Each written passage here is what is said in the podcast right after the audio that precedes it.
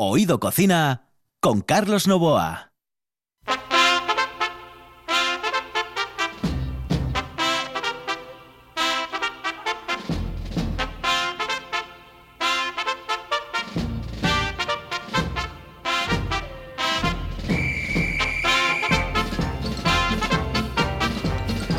Saludos amigos, muy buenas noches. Esta es la sintonía de RPA y estamos en Oído Cocina.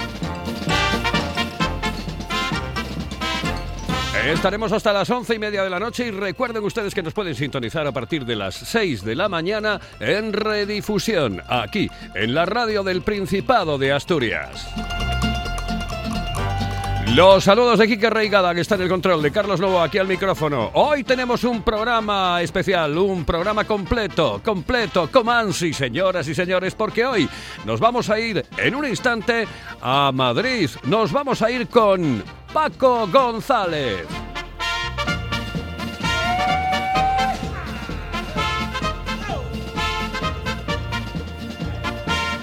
Y eso sí, hoy hemos tenido que grabar el programa porque no sabemos exactamente cómo tiene la noche hoy nuestro querido Paco González. Señoras y señores, aquí comienza Oído Cocina.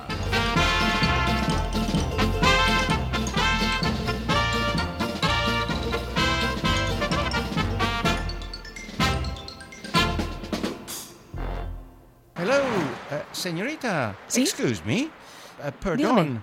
¿Me puedo decir, por favor, dónde puedo comer el mejor cachopo? ¿Es cachopo de Asturias? Es cachopo, claro, pero el mejor Ah. de Asturias, no. El mejor de España y, y, vamos, y del mundo entero. No. En Oviedo, en el Pichote Café de la Tierra, en la Plaza Gabino Díaz Merchán. Pero mejor llame para reservar, ¿eh? Apunte. 984 28 29 27. 984 28 29 27. Oído Cocina con Carlos Novoa. Our love is alive,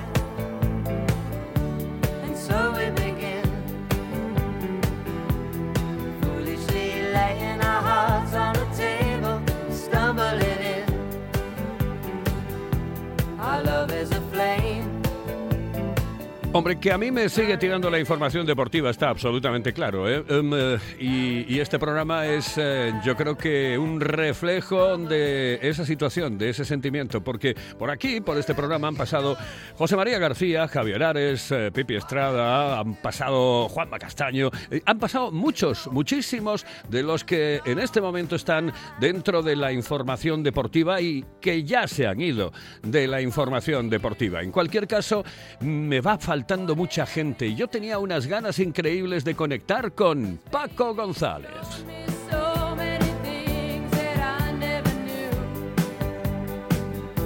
Es el hombre de la doble nacionalidad. ¿eh? Nace en Madrid, pero la infancia la pasa en Tineo. O mejor, en Folgueras de Cornás, en Bárzana del Monasterio. La verdad es que tener doble nacionalidad es bueno. ¿eh? En este país es muy bueno porque eh, va a llegar el momento en el que no sepas exactamente dónde realizar la declaración de la renta. Nos vamos directamente a Madrid y grabamos el programa. Paco, muy bueno, vamos a decir buenas noches, pero re- en realidad es buenos días. Buenos días, Paco. Buenos días, buenas noches, también depende a qué hora lo estén oyendo en Asturias. Evidentemente. Oye, eh, eso de la doble nacionalidad es cierto, ¿eh? Eh, yo es que eh, presumo de ello, me parece que no no es eh, ni, ni contradictorio ni conflictivo para nada. Eh, eh, me siento asturiano fuera de Asturias y si estoy en Asturias, pues también me siento madrileño, claro, porque hacer nací aquí. Pero es verdad que pasé tantos meses de mi vida, hasta los 20 años en, en Folgueras, eh, y es que mis padres son de un pueblo pequeño, de los, los dos son de allí, de, de Folgueras. Pues que, es que me tengo que sentir de allí. O sea, que nací, nací- eh, no digo que sea un accidente nacer en, en Madrid, pues se, se habían venido a Madrid. Pero eh, mi raíz es mi raíz. Sin lugar a dudas. Oye, Paco, em, eh, ¿qué, recuerdos tienes de aquellos momentos? Es decir, de, de Folgueras, del pueblo, de, tu infancia. No, recuerdo todo. Recuerdo todo porque son los años en los que te estás formando. Eh, eh, recuerdo, por eh, resaltar las diferencias, pues que era un pueblo que tenía muchísima más gente de la que tiene ahora, muchísimas más casas habitadas, muchísima más vida, que tenía un pedazo de fiesta el 15 de agosto, eh, que el pueblo entero participaba en la mallada con eh, trigo, eh, mil, cosas que se hacían juntas. Recuerdo conducir tra- ap- aprender a conducir tractores. Eh, recuerdo todo, los partidos de fútbol que jugábamos con, con amigos del pueblo al lado de San Martín, las fiestas. Creo que me sé todo el calendario de fiestas y no se me ha olvidado. Pero casi te diría desde el 10 de julio hasta eh, la fiesta de Barcelona, que era primeros de septiembre, y era la última que me tocaba vivir porque ya luego había que volver a Madrid. Había que volver a Madrid. Em, em, yo sé que eh, vivir en Madrid es completamente distinto, evidentemente, a vivir en un pueblo y más, eh, por supuesto, en eh, ciudades chiquititas, ¿no? Como puede ser Oviedo, como puede ser Gijón, em, chiquititas en, en, comparación, evidentemente, con Madrid, Barcelona, con Valencia, con ciudades grandes. ¿Tú el, el- el cambio cómo, cómo lo llevaste? Es decir, el, decir, joder, estoy en un pueblo pequeño y me tengo que ir directamente a Madrid o me voy a Madrid. Eh, ¿cómo, lo, ¿Cómo lo llevaste esto? No, yo, eh, yo siempre vivía en Madrid, pero pa- pasaba tres meses largos cada verano allí con los abuelos y luego ya con mis padres cuando dejaban de trabajar y podían ir para allá. Yo eh, es que eh, yo, yo era muy feliz en los dos sitios, quiero decir que no no tenía en Madrid tampoco una vida eh, de vivir en el Palacio Real, vivía en, en un piso normal con una familia normal y las comodidades que se puedan eh, tener ahora o echar en falta ahora entonces no existía. Quiero decir que eh, yo ahora voy a Folgueras y, y tengo wifi, pero entonces no tenía wifi ni en Madrid ni en Folgueras. O sea que eh, tampoco teníamos Play ni, ni en Madrid ni en Folgueras. Eh, es más, que, creo que hacía una vida bastante más saludable Folgueras, pues estábamos siempre o jugando en bici o eh, al aire. Oye, el primer contacto con la radio, la, la primera historia um, que te llega al corazón y cuando casi, casi, casi tú dices, joder, yo, yo tengo que quedarme en el mundo de la radio. Eh, bueno, yo eh, para mí esto es algo muy vocacional porque yo con, creo que con 11 años ya me encerraba en mi habitación y narraba partidos de forma imaginaria. A mí me parecía fascinante lo de narrar partidos, me parecía una cosa increíble, contar algo que no se estaba viendo, porque entonces no se televisaba, vamos, yo creo que ni el 10% de los partidos de fútbol importantes que se jugaban. Y a mí eso me parecía increíble, poder contarle a alguien eh, con tus ojos, o sea, con tu visión muy personal de lo que estaba sucediendo, eh, un partido de fútbol, me parecía increíble. Entonces, mm, tuve esa vocación desde, pues eso, 11 añitos. Yo me cogía una pelotita de tenis, la tiraba contra la pared, si daba en un sitio era córner, si daba en otro era gol, si daba en otro era ocasión, y, lo iba narrando. Y cuando eh, me enteré en- estudiando segundo de periodismo que existían unas prácticas de verano y me presenté, pues tuve la suerte de, entrar ya de, de primera. Y, y, vamos, yo me hubiera conformado con llevarle café a los que estaban hablando. O sea, para mí era un sueño eso.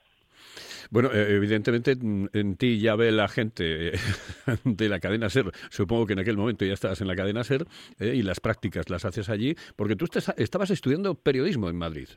Sí, estaba estudiando segundo periodismo y vi un cartel ahí en eh, la facultad que ponía examen para prácticas de verano y gabinete de estudios, que era una especie de taller de radio, y me presenté a las dos cosas.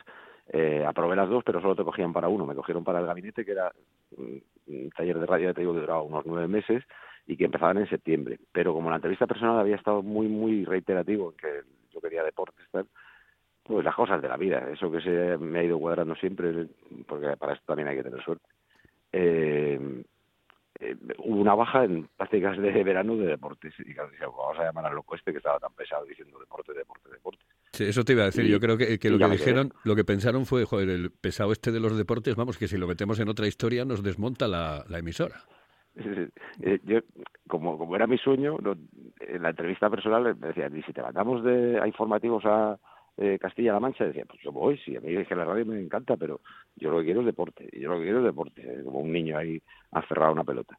Y claro, cuando ves los primeros, eh, aquellos que tú escuchabas en la radio, porque tú estabas escuchando la radio y evidentemente tenías tus ídolos y tu gente y la gente que, que- que escuchabas y sintonizabas, cuando los ves de cerca y estás con ellos, dices, joder, macho, esto, uf, esto ya es otra historia, ¿no?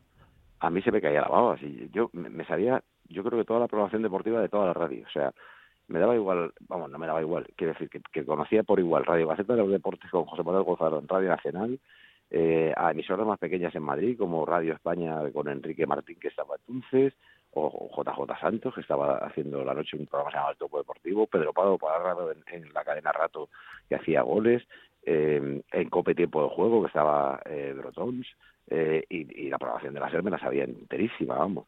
Y yo cuando le veía entrar al estudio sin un papel, y yo decía, esto es una locura, estos tíos improvisan todo, ¿eh? me parecía una cosa maravillosa. Lo- eh, Eso me suena, me suena muchísimo lo de improvisar. Eh, hay cosas eh, que, que tú tienes tremendamente claras. Lo, primero que eh, esa doble nacionalidad existe y además la llevas en el corazón. Y otra que tienes que tomar Coca-Cola cada cinco minutos. Eh, bueno, Porque Eh, me eh, dijeron que te tomabas 20 Coca-Colas. Digo sí, yo, es imposible. Tiene que ser light, porque a mí la, la cero a veces no la distingo, ¿eh? Me podría valer. Pero si me tomo cinco o seis me acaba sentando mal, no sé por qué. Y, y la normal, la Coca-Cola normal es que me sale demasiado dulce, no me gusta.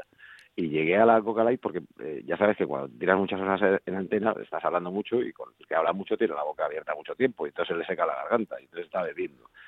Y yo al principio me tomaba muchísimos cafés, pero muchísimos, era una barbaridad. Y agua no puedo estar tomando to- todo el día agua porque es que te da una gana de ir al servicio permanente, que no puedes cuando estás en antena. Y llegué a, apareció la Coca-Cola ahí en mi vida y, y la tomo a todas horas, sí, la verdad.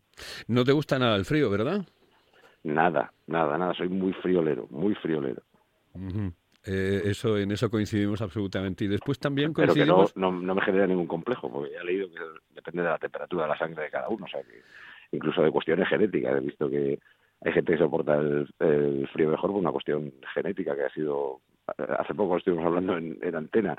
El que soporta muy bien el frío es que le falta no sé qué. Sí, algo, sí, algo le falta. Sí. algo le falta, estoy absolutamente convencido.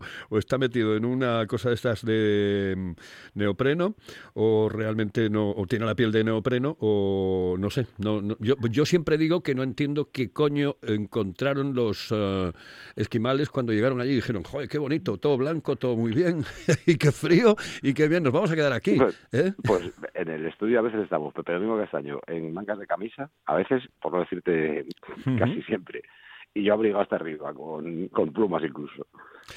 ¿Qué, qué equipazo tenéis en COPE ahora? ¿eh? Pues sí, la verdad, y de eso es de las únicas cosas que me gusta presumir, porque como no es, eh, quiero decir que es, una suerte de la vida que eh, te haya juntado con gente del talento y, de la forma de ser y de lo buenas personas que son, como Pepe Domingo, como Juanma, como Manolo, Xuanca, Heredia, que te, digo todo, porque para mí todos ellos no son compañeros, son eh, amigos y en algunos casos les considero hermanos. Claro, es que, eh, ¿sabes lo que se, eh, lo que trasluce? Cuando hay un equipo bien formado y configurado, etcétera, y que se lleva de cine, y, bueno, que, mm, que tendrá evidentemente sus diferencias eh, lógicas y normales, porque no todo el mundo se lleva bien con todo el mundo de la misma manera y al mismo tanto por ciento, pero hay algo claro que trasluce que, que vosotros sois como una especie de familia, ¿no? Que os lleváis de cine y que, y eso el, el- oyente, que no es tonto, dice, joder, me dan como a cierta tranquilidad. Conocen, eh, saben lo que van a decir, son tíos cachondos, eh, pero sobre todo, son como una familia. Sí, porque además eh, llevamos eh, mucho tiempo juntos. eh, los que se han ido incorporando, digamos que se han hecho eh, a- al estilo de lo que nosotros hemos mamado y hemos exigido siempre, que es primero ser buenas personas y luego ser muy currante. Porque lo tercero es, para algo, ¿para qué sirves? Ya valdrás para algo. El que es descarado vale para reportero, el que es muy eficaz y laborioso vale para productor, el que es brillante en la antena pues puede valer para hacer programas o para eh, hacer narraciones. eh, Eso ya veremos, pero primero ser buenas personas y luego muy currantes. Y digamos que to- todo lo que ha ido creciendo el equipo eh, ha ido siendo si- siempre bajo esas premisas. Eh, y- y llevamos tanto tiempo juntos que hemos pasado cosas muy buenas y cosas muy malas juntos. Sí. decir que a, a todos se nos ha ido algún familiar, eh, a, a muchos les ha costado, eh, bueno, la vida les ha llevado pues, a separarse o a tener eh, problemas personales y todo eso lo hemos ido viviendo siempre juntos. Claro, eso todo une, lo bueno y lo malo. Y lo Y en malo. lo bueno hemos tratado de disfrutarlo mucho, la verdad, porque eh, hemos ido mucho de juntarnos a cenas y a tomarnos algo, siempre, siempre se ha podido. Sí, sí, haciendo equipo. Eso mm, eh, es muy importante en, en el mundo del fútbol. Eh, oye, eres del Oviedo. eh, Eso está absolutamente claro, ¿no?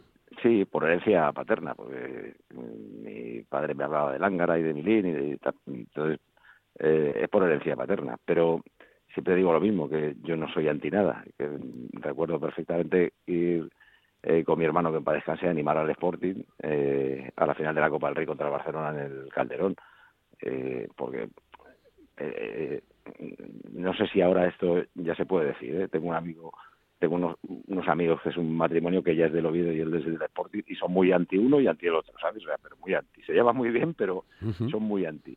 Pero antes, eh, el asturiano que estaba fuera de Asturias lo que le gustaba era presumir de Asturias y si le iba bien al Sporting pues eh, eh, era fantástico. No, no lo sentías como un agravio al Oviedo, sino que era un asturiano al que le iba bien. Era pues, como si sale Alonso, ¿sabes? Claro. Eh, entonces yo, yo nunca, no he crecido ni bien mis padres nada contra el Sporting, todo lo contrario. No, es que además eh, yo creo que la visión que se tiene normalmente de la rivalidad cuando estás fuera y eres asturiano no es la misma que se vive cuando estás aquí en, en el Principado de Asturias, que a lo mejor sí existe una rivalidad mayor entre Oviedo y Sporting de Gijón, pero cuando un asturiano o con doble nacionalidad, como es tu caso, está en, en Madrid, sin lugar a dudas va a tirar por los dos equipos, aunque sea de uno de ellos. Oye, Cádiz a ti te encanta, es, es como, eh, joder, ese lugar que dices tú, bueno, aquí estoy de cine. Sí, sí, también me he nacionalizado gaditano. ¿eh? Te También, digo, ¿eh? la, la forma de ser de... Yo tenía muchísimos, muchísimos amigos de Cádiz y no iba por Cádiz. Y decía, "Joder, qué, qué curioso, qué casualidad, que, que me lleve eh, bien con tanta gente de Cádiz. Y empecé a ir y pues, eh, es que eh, para mí es un poco todo. ¿eh? Significa un momento del año que estoy de vacaciones, que se puede desconectar eh, y significa estar gente eh, cerca de gente que va a su rollo, va a su bola. Eh, si quieres estar con ellos, te abren la- los brazos y, y te lo hacen pasar genial. Si no, te dejan tranquilo. Eh, Estoy generalizando, ya sabes que generalizar sobre Claro. eh, ciudadanías o poblaciones es una estupidez, porque eh, en todos los sitios hay de todo, gente buena y gente mala. Pero yo es que he tenido la suerte de que eh, con todos los gaditanos me he llevado fantásticamente bien y me, y me llevo bien. Y la verdad es que me siento allí en- eh, casi en el paraíso.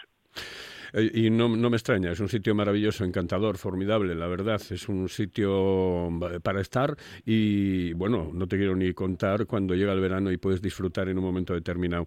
Em, oye, ayer no pudimos grabar el programa porque tenía sesión de videojuegos. Me, me encanta Sí. eso, el tema ese de... de- Y ahora, es que digo yo, joder, a ver, cómo... eh, pues te tienes, te tienes que centrar, dices... em, em, ¡Qué bonita la jugada! ¡Qué bonito Claro. el momento! Es eh, el, el FIFA, el videojuego de fútbol por excelencia, que lo estamos haciendo desde hace Sí. pues, ya 20 años con, con Lama. Que sí, que sí, que yo te Y- tengo hasta arriba ya, con mi, mi, mi hijo pequeño. Y que va, que va. Harto ya de escuchar a Paco. eh, entre que hay sesiones de eh, refrescar, que es eh, regrabar cosas que se han ido quedando antiguas, o el nuevo FIFA, pues eh, tenemos sesiones eh, cada poco para, para ir grabando. Y te pegas allí pues tus tres horas pegando voces como un loco, eh, ya todo muy guionizado, porque al principio se permitía mucho la improvisación y tal, pero llegó un punto en el que el, el éxito de- del videojuego y la eh, forma de entender los americanos los derechos de autor, pues si tú dices eh, ha cantado más que Sinatra, eh, no puedes decirlo. Claro, Si dice el estadio hace un calor tremendo, me tomaría una Coca- no puedes decir Coca-Cola. claro. Eh, ¿sabes? O sea, eh, eh, ahora eh, vamos más guionizados porque eh, hay límites que no puedes decir prácticamente ningún nombre propio ni ninguna marca que sea ajena al mundo del fútbol porque eh, por derechos está capado. Porque tendrían que pagar. Oye, una cosa, vamos con un consejo y seguimos porque es que además ya estamos finalizando. La verdad es que la media hora se está pasando como volando. Así que vamos con un consejo, volvemos enseguida al estudio y finalizamos, eso sí, hablando de comida, porque a mí en RPA ya me lo dijeron 20 veces. Dice, joder, que el programa está muy bien, que, que sí, que muy bien. Pero joder, habla también de comida, ¿vale? Así que hablamos en un momento de gastronomía. La calidad de un buen restaurante con el precio más accesible es posible. Barbados, en Asipo y el Centro de Transportes de Gijón. Menú del día con las mejores carnes, parrilla de escándalo y cocina casera exquisita. Barbados, mirando por tu economía, cuidando tu paladar. Además, te lo ponemos muy fácil. Parking privado y amplia terraza. Barbados, en el polígono de Asipo y el Centro de Transportes de Gijón. Si vienes, vuelves. ¿Quieres saborear el mejor cachopo de Asturias? No te lo pienses más y visita las tablas del Campillín en Oviedo y la taberna asturiana en la calle Begoña 6 de Gijón. Llámanos y saborea el ganador del campeonato de cachopos 2019 en Asturias. 985 21 24 11. Ah, y en Oviedo también te lo llevamos a casa. Las tablas del Campillín en Oviedo y la taberna asturiana en Gijón. Sin duda, el mejor cachopo de Asturias. Si piensas en chocolate, piensa en Argüelles. El chocolate nuestra pasión. Nuestro secreto, la selección de los mejores cacaos del mundo. Descubre todas nuestras variedades y sumérgete con cada bocado en un mundo de sabores, de recuerdos, de sueños. Desde 1912, el chocolate artesano está en Gijón. Piensa en chocolate. Piensa en Argüelles. Estás escuchando, escuchando RPA, RPA, la radio autonómica de Asturias. La nuestra. ¡Oído cocina! Con Carlos Novoa.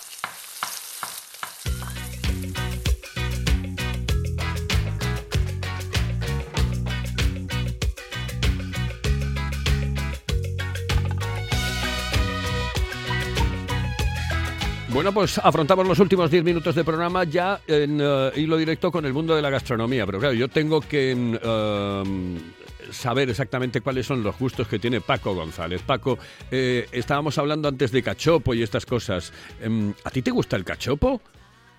Sí, a mí es que me gusta todo lo que tenga que ver con la comida tradicional, me gusta.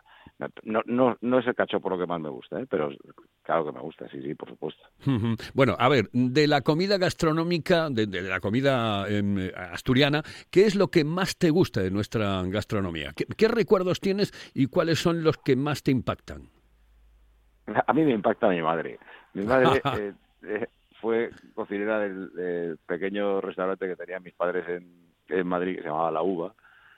Entonces te puedes imaginar cómo cocina. Y claro, yo, eh, mi estómago está muy mal acostumbrado, pero muy mal acostumbrado. Quiero decir que eh, ha disfrutado de, los mejores platos de- del universo. Si me centro en, la comida asturiana, es que me voy a los postres inmediatamente, porque mi madre es un escándalo cómo hace los frisuelos, eh, cómo hace las quesadillas, cómo hace el, el arroz con leche, es, es un escándalo. Eh, entonces, eh, inmediatamente pienso en los postres que hace mi madre.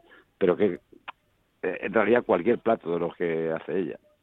De hecho, cuando eh, me dijiste que íbamos a hablar, digo, ¿y yo qué restaurante voy a recomendar en Asturias? Porque es verdad que eh, eh, yo he comido eh, desde pueblos pequeños como Luciernas o como Navelgas a pueblos costeros, bueno, de Cullero a Navia yo creo que he comido en, todo y por supuesto en casi todos los de Luarca. Pero la verdad es que cuando voy a Asturias lo que quiero comer es con mi madre y que ella haga la comida, porque es que me, me encanta como cocina. Ya, pero imagínate que, que, bueno, nos está escuchando eh, gente que se va a marchar en breve, mm, a ver si se puede, a Madrid, pues a irnos allí, etcétera. Y tú en Madrid, cuando sales, mm, ¿dónde te tomas algo que te guste? Mm, ¿Cuál es tu restaurante o cuáles son tus restaurantes favoritos?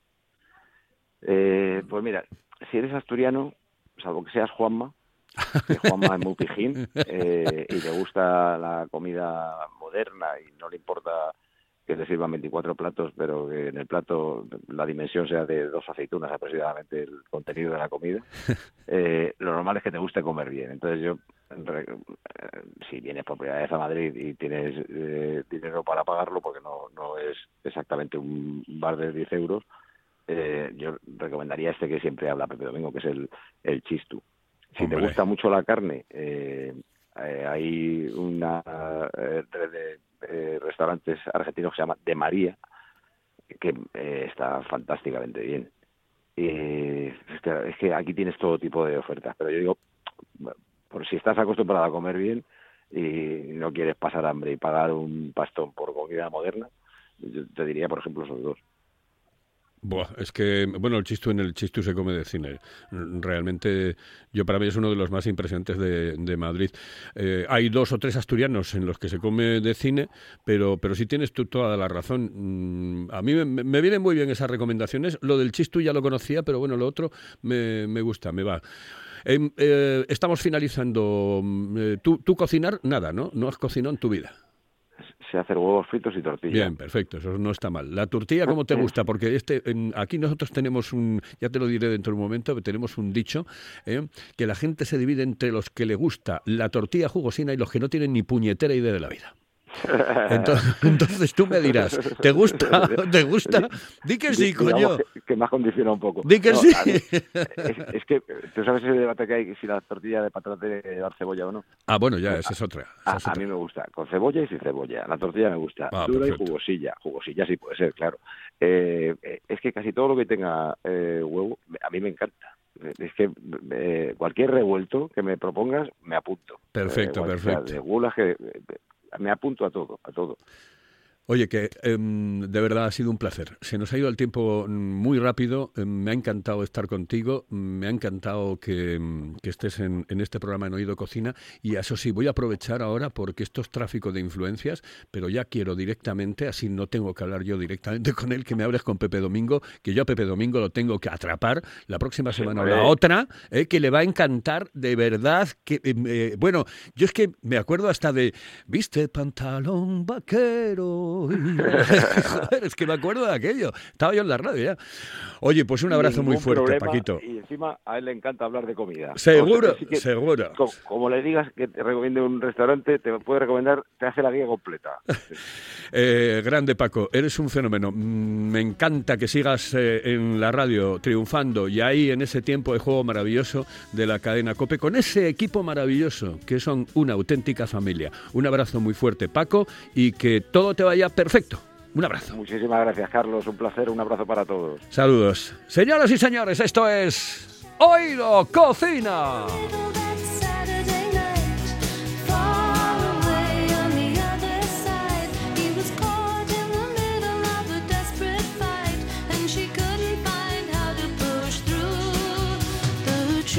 Pues señoras y señores, nos vamos. Esta ha sido la sintonía de RPA en Oído Cocina. Saben ustedes que tenemos la suerte de poder contar con unos podcasts maravillosos eh, que están en Oído Cocina, la carta. Si quieren volver a escuchar esto en Oído Cocina, la carta, tienen todos los programas de RPA y de este programa.